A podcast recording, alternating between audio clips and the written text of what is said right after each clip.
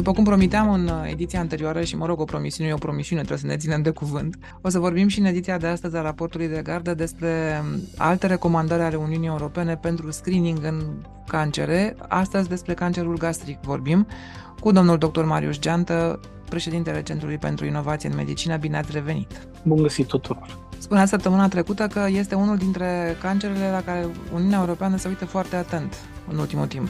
Într-adevăr, am mai spus-o și în edițiile anterioare, dar cred că niciodată nu e, nu e prea mult să spunem că anul trecut Consiliul Uniunii Europene a adăugat încă trei tipuri de cancer pe lista cancerelor pentru care se poate face screening. Pe lângă ceea ce știam până acum, cancerul la sân, colorectal și de colutein, au fost adăugate cancerul pulmonar de prostată, despre care am vorbit în săptămânile anterioare, și cancerul gastric, despre care vorbim astăzi. Recomandările se referă la screening, deci programe uh, implementate pe scară largă, programe populaționale, a căror scop uh, este identificarea precoce a cazurilor uh, de cancer, în acest caz de cancer gastric. Sigur, aici au fost discuții de-a lungul timpului și pe măsură ce dovezile au fost din ce în ce mai puternice în legătură cu asocierea dintre cancerul gastric și infecția cu o bacterie, cu Helicobacter pylori, pe de o parte, și pe de altă parte, pe măsură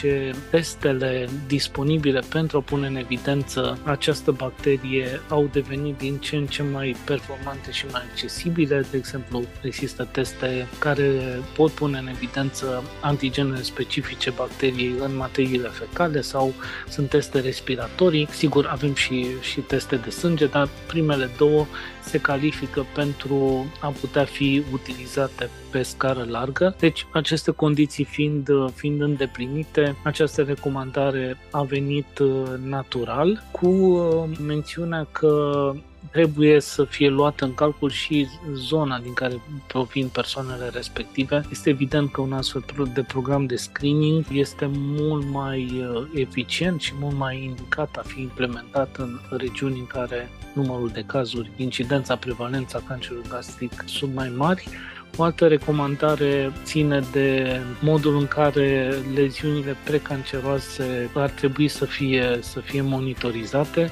E din acest punct de vedere există o oportunitate pentru că endoscopia poate să pună în, în evidență la persoanele cu, cu risc înalt aceste leziuni precanceroase, iar urmărirea lor se poate face de asemenea prin aceste mijloace imagistice de-a lungul timpului. O spun încă o dată, capacitatea de a depista cât mai precoce se traduce printr-o supraviețuire mai lungă și, evident, o calitate a vieții mult mai bună. Trebuie să mai uh, spunem că din acest punct de vedere testarea pentru Helicobacter pylori uh, s-a făcut, se face uh, și în România.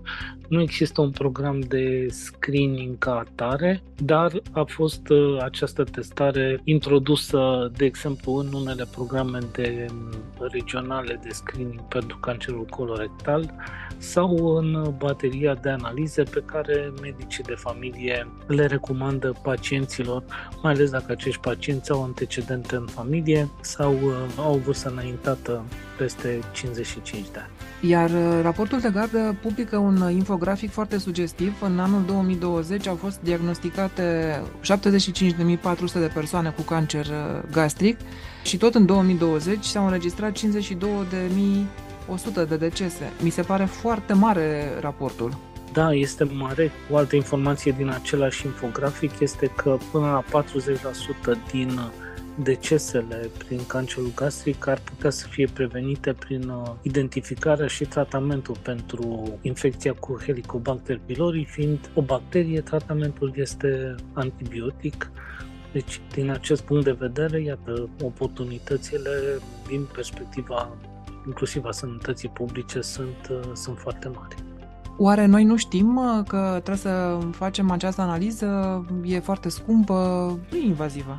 Nu, analiza nu e invazivă, din câte știu, nu este inaccesibilă și, cum spuneam mai devreme, există destul de mulți medici de familie care recomandă această analiză pacienților de pe listele lor, mai ales dacă aceste persoane se află în grupele teoretic de, de risc, dar ce ar ajuta? Și aici este diferența între o situație în care știi că e important să testezi, să spunem că testul nu e scump, sunt medici care îl, care îl recomandă. Diferența dintre această situație și un program de screening care presupune mult mai mult, presupune o testare mult mai extinsă, presupune o informare de asemenea consistentă, presupune în cazul în care este nevoie activitate de follow-up, am menționat mai devreme endoscopia, eventual urmată dacă este cazul și de biopsie, de confirmarea sau infirmarea diagnosticului și de tot acest traseu care înseamnă ulterior tratamentul pentru boala respectivă. Aceasta este esența de fapt a unui program de screening. Pune de fapt toate lucrurile acestea care din păcate sunt deconectate în cele mai multe zone și momente în sistemul de sănătate, le punem împreună într-o formă coerentă. Aceasta este esența, de fapt, a unui program de screening și de aceea este important să vorbim despre aceste programe de screening și cum pot ele să aibă un impact. Și acum am discutat și săptămânile trecute la nivel individual și la nivelul uh, societății. Raportul de gardă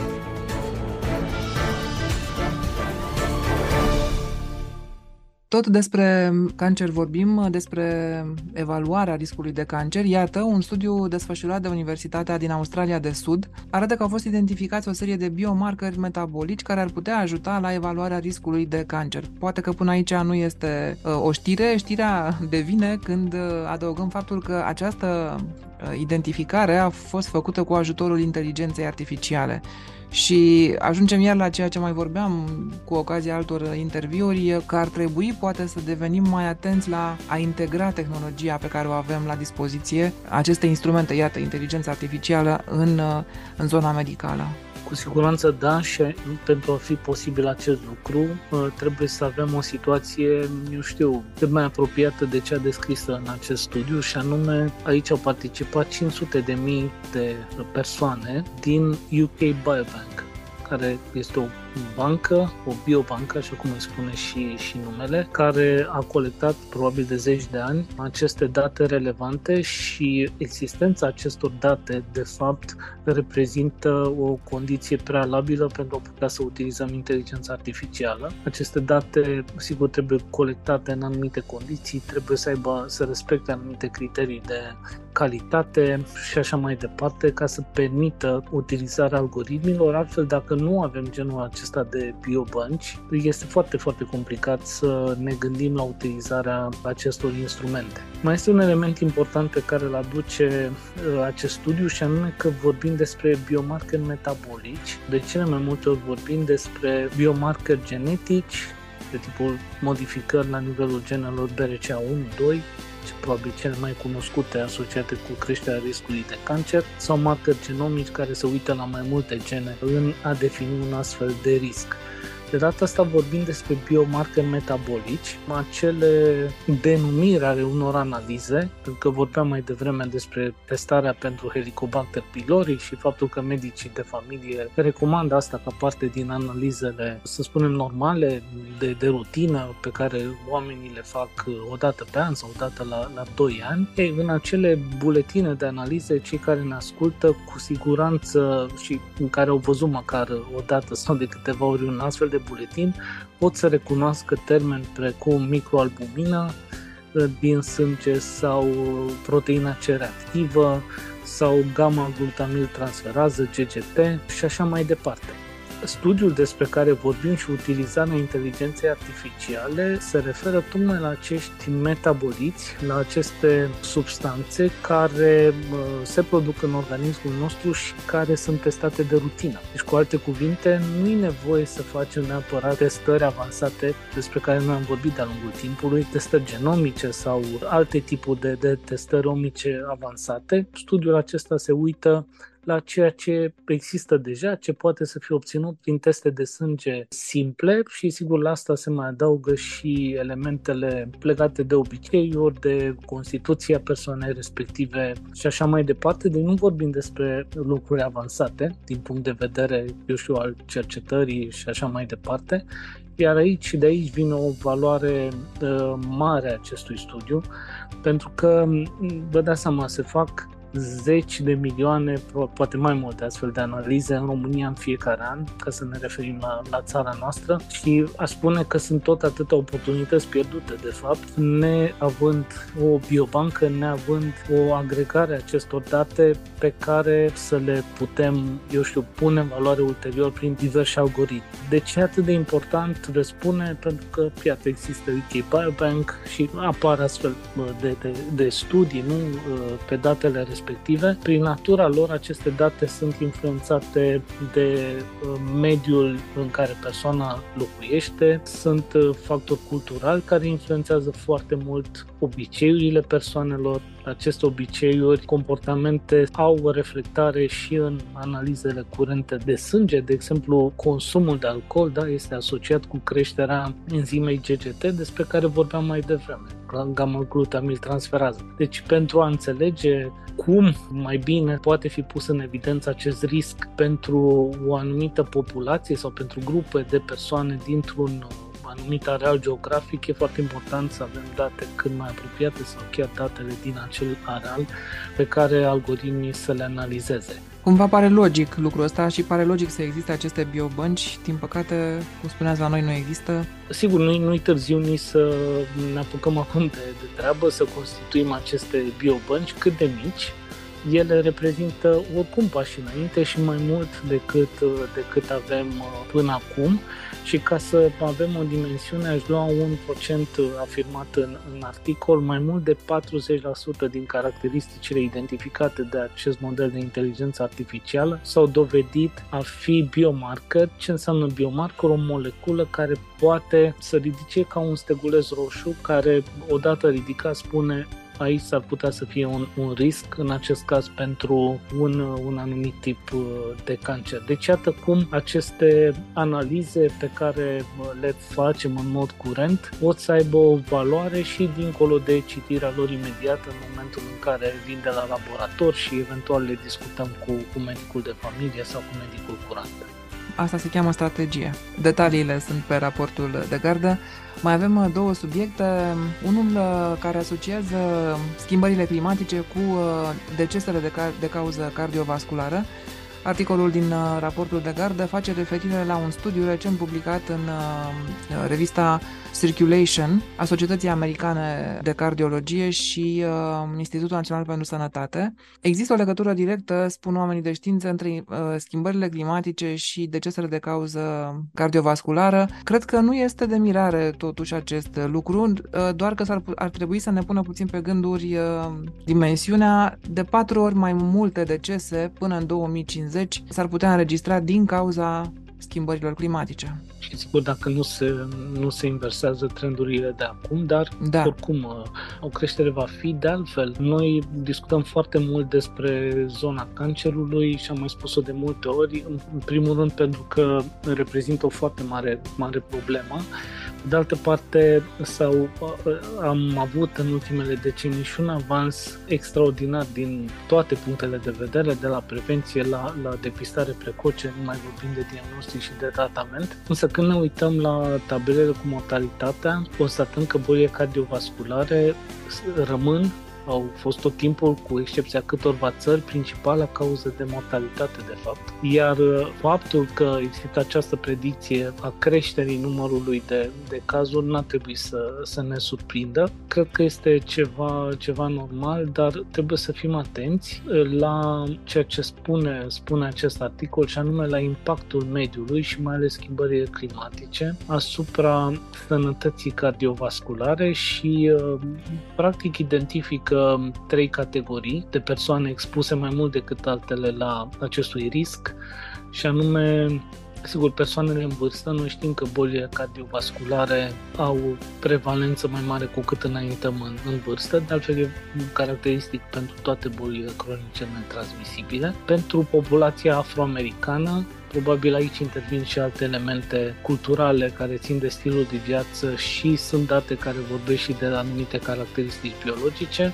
Și cred că foarte important pentru discuția de astăzi este faptul că această creștere a deceselor va fi evidențiată în zonele metropolitane. Iar uh, aici este o, o discuție extrem de, de importantă pentru că fenomenul globalizării și modul în care s-au, s-au dezvoltat orașele, metropolele, hipermetropolele în, în ultimele decenii, sigur a adus uh, această dezvoltare beneficii economice remarcabile, numai că acum suntem în punctul și am văzut o discuție foarte interesantă și în Europa suntem în punctul în care trebuie să începem să regândim orașele, metropolele, punând în centru grija pentru sănătate, sănătatea oamenilor, sănătatea mediului, Uh, sănătatea ca un concept mai, uh, mai larg, pentru că din acest punct de vedere noi nu mai putem să vorbim doar despre o problemă uh, localizată la nivelul sistemului de sănătate.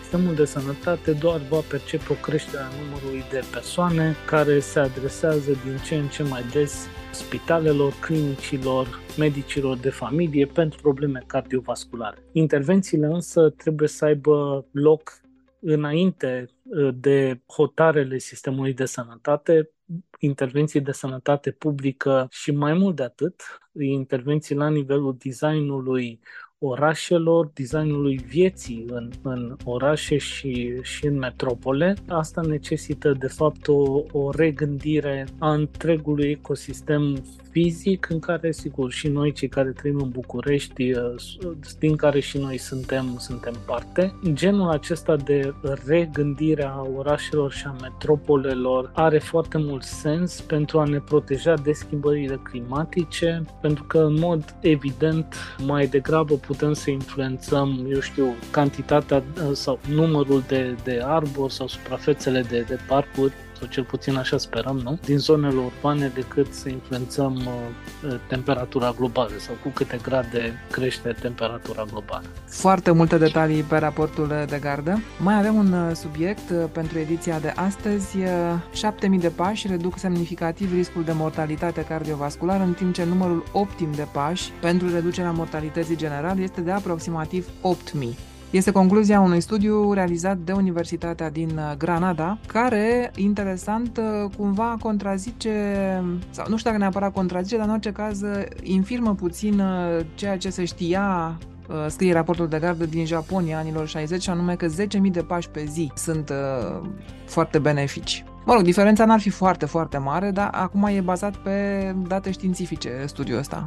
Da, și acum diferența între 7.000, 9.000, 8.000, 10.000 este totuși mică. Dacă ajungi la 7.000 de pași în medie pe zi, cred că este foarte bine, este un mare plus pentru sănătatea cardiovasculară și pentru sănătate în, în general, pentru că beneficiile de fapt ale activității fizice, ale mersului, sunt uh, multiple de la activarea sistemului imun, la o stare de, uh, de bine, beneficii pe zona de sănătate mentală, de asemenea beneficii pe uh, sănătatea metabolică, uh, risc mai mic de, de obezitate, de diabet zaharat, deci beneficiile sunt, sunt multiple. Acum, uh, ideea este tocmai asta, cum uh, facem ca să atingem fiecare dintre noi o, o astfel de, de medie. Apoi sunt absolut convins că dacă și în anii următori cu siguranță vom discuta despre și despre alte, alte borne, probabil că numărul de pași în combinație cu alți uh, determinanți ai sănătății ne vor da un profil mult mai, mult mai precis. Ar putea ca anumite persoane, de exemplu, care trăiesc în zone mai puțin poluate și care au acces la servicii de sănătate de, de calitate și la timp s-ar putea să nu aibă nevoie de chiar de 7000, 5000 de pași s-ar putea să fie, să fie suficient. Cred că vom avea parte de recomandări din ce în ce mai mai personalizate. Dar ideea este că mersul face bine sănătății și dacă aș conecta cu ceea ce am discutat mai devreme, cu orașele, de fapt orașele trebuie să uh, îi ajute pe oameni să reînvețe mersul pe jos, iar uh, pentru asta, sigur, e nevoie de trotuare, e nevoie de astfel de, de infrastructură fizică, dar cred că este nevoie și, un alt,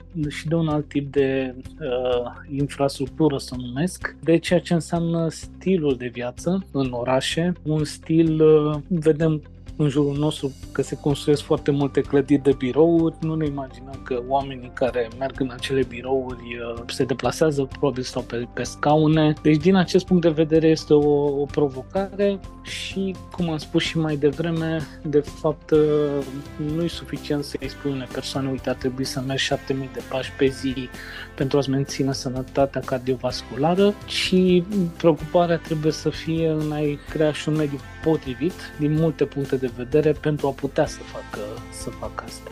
Eu mă gândesc că, apropo de mersul pe jos, în ultimii ani au apărut foarte multe aplicații care măsoară mersul pe jos, îți spun și câte calorii arzi când mergi pe jos, îți numără pașii și mă gândesc că poate în sensul ăsta, pentru că noi oricum suntem niște, cum să spun, niște veșnici copii, ca să zic așa, adică ne, ne bucură toate aceste uh, aplicații și, în fine, dispozitivele acestea pe care le folosim, inclusiv în sensul ăsta. Poate că așa, din ce în ce mai multă lume o să vrea să meargă pe jos. Repet, cred că psihologic uh, face bine toată această tehnologie, inclusiv indirect, poate nu ne dăm seama, da, la, la sănătate. Eu pot să, să confirm, cum să spun, din experiență personală și cei care ne ascultă să fie siguri că n-am discutat de asta până, până acum dar uh, numărul de pași în ceea ce mă privește a crescut substanțial de când am început să port un ceas inteligent și am văzut notificările legate de numărul prea mic de pași pe care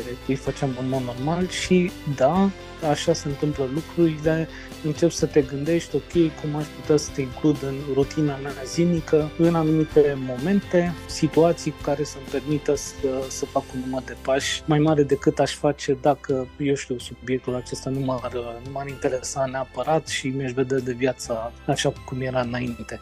Deci da, genul acesta de le-aș numi intervenții bazate pe dispozitive digitale, eu cred că au foarte mult uh, sens și impact. Ceea ce trebuie din nou uh, este să nu-i lăsăm pe oameni nici cu mesajul 7000 de pași pe zi, îți asigur o sănătate cardiovasculară, mergi și plimbă-te fără să, întrebi, să te întrebi cum anume va face asta, unde, în ce condiții și așa mai departe, după cum nu e suficient nici să pui la dispoziția oamenilor instrumente digitale fără să le explici ca autorități de sănătate publică exact care este valoarea acelor, acelor dispozitive pentru sănătatea individuală, cum să, să se raporteze la ele. E da. nevoie de, de astfel de crearea unor astfel de, de modele și o spun pentru că în urmă cu 10 ani de zile, poate mai mult, am fost printre primii oameni din Europa care au testat anumite dispozitive de monitorizare cardiacă, niște brățări la acel moment. Iată, suntem la un deceniu după și noi nu avem încă niște modele care să ne arate cum putem să folosim cât mai bine pe scară largă genul acesta de tehnologii.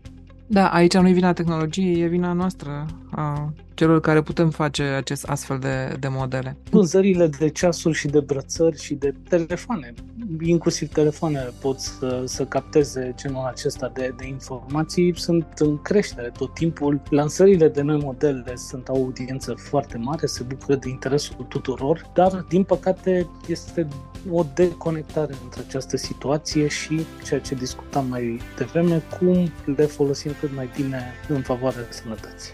Și ca să încheiem totuși, cum spuneați, într-o notă optimistă, scrie și articolul, uh, nu contează dacă facem 16.000 de pași, adică peste cei 9.000, pentru că nu există riscuri pentru sănătate, deși cred că până la urmă contează și foarte mult și mediul în care mergi pe jos, adică dacă mergi într-un oraș poluat, s-ar putea să nu-ți facă pe termen lung foarte, foarte bine, dar aici, în fine, lucrurile sunt legate între ele. Până la urmă, asta e concluzia. Da, exact. Și intervențiile, cum, cum spuneam, și spun asta fără să încerc să scuz cumva sistemul de sănătate, intervențiile aici trebuie să, să includă și alți actori și alte sectoare. Mulțumesc foarte mult, domnule doctor Marius Geantă. Detaliile sunt uh, pe raportul de gardă interviul integral pe raportul de gardă și pe site-ul Radio România Cultural, pe pagina de știință. Ne reîntâlnim săptămâna viitoare. Pe săptămâna viitoare.